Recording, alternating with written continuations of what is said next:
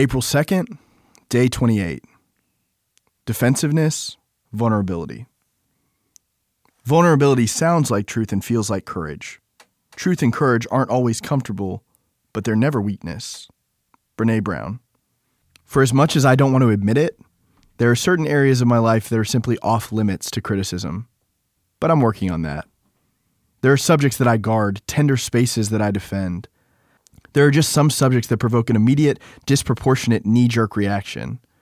Criticize my parenting, and I'll stew until you admit I know what I'm doing. Criticize my driving, and I'll brood until we get where we're going. Criticize my preaching, and I'll defend what I was trying to say.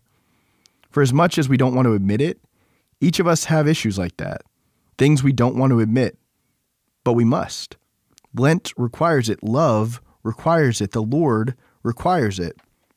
For behind all of our defenses, underneath all that begs us to stay safe, there is deep insecurity. The fear that if one were to examine us too closely, they might discover what we already know. They might see our insecurity. They might expose our fear. They might uncover our fraud, our lie. That we're not as good, smart, pretty, capable, collected as we've always led them to believe. It's a long con defended by barbed wire and barbed words, and the enemy loves it that way. He knows that if he can keep us distracted and defensive, he can keep us defeated. He can keep us distanced from one another. Never really honest, never really real. And on a spiritual level, he knows that if he can reinforce our walls and build our ramparts high, he just might be able to keep us distanced from the Lord. And it's not that God can't overcome our walls, he can and he will. He wants to. It's that first, we must invite him to. It's admitting that we don't want to admit.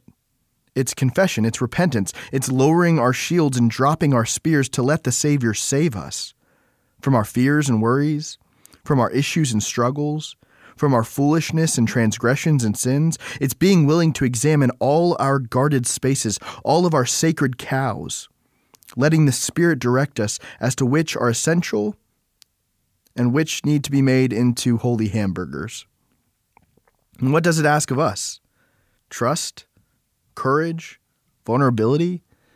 It demands that we tear our defenses down, that we tear our excuses down, that we tear our walls down. It demands that we learn the grace that Calvary emboldened and the mercy the cross displayed. Guarding nothing, not even his own life, Jesus gave himself up for all of us, not because we deserved him, but because he desired us.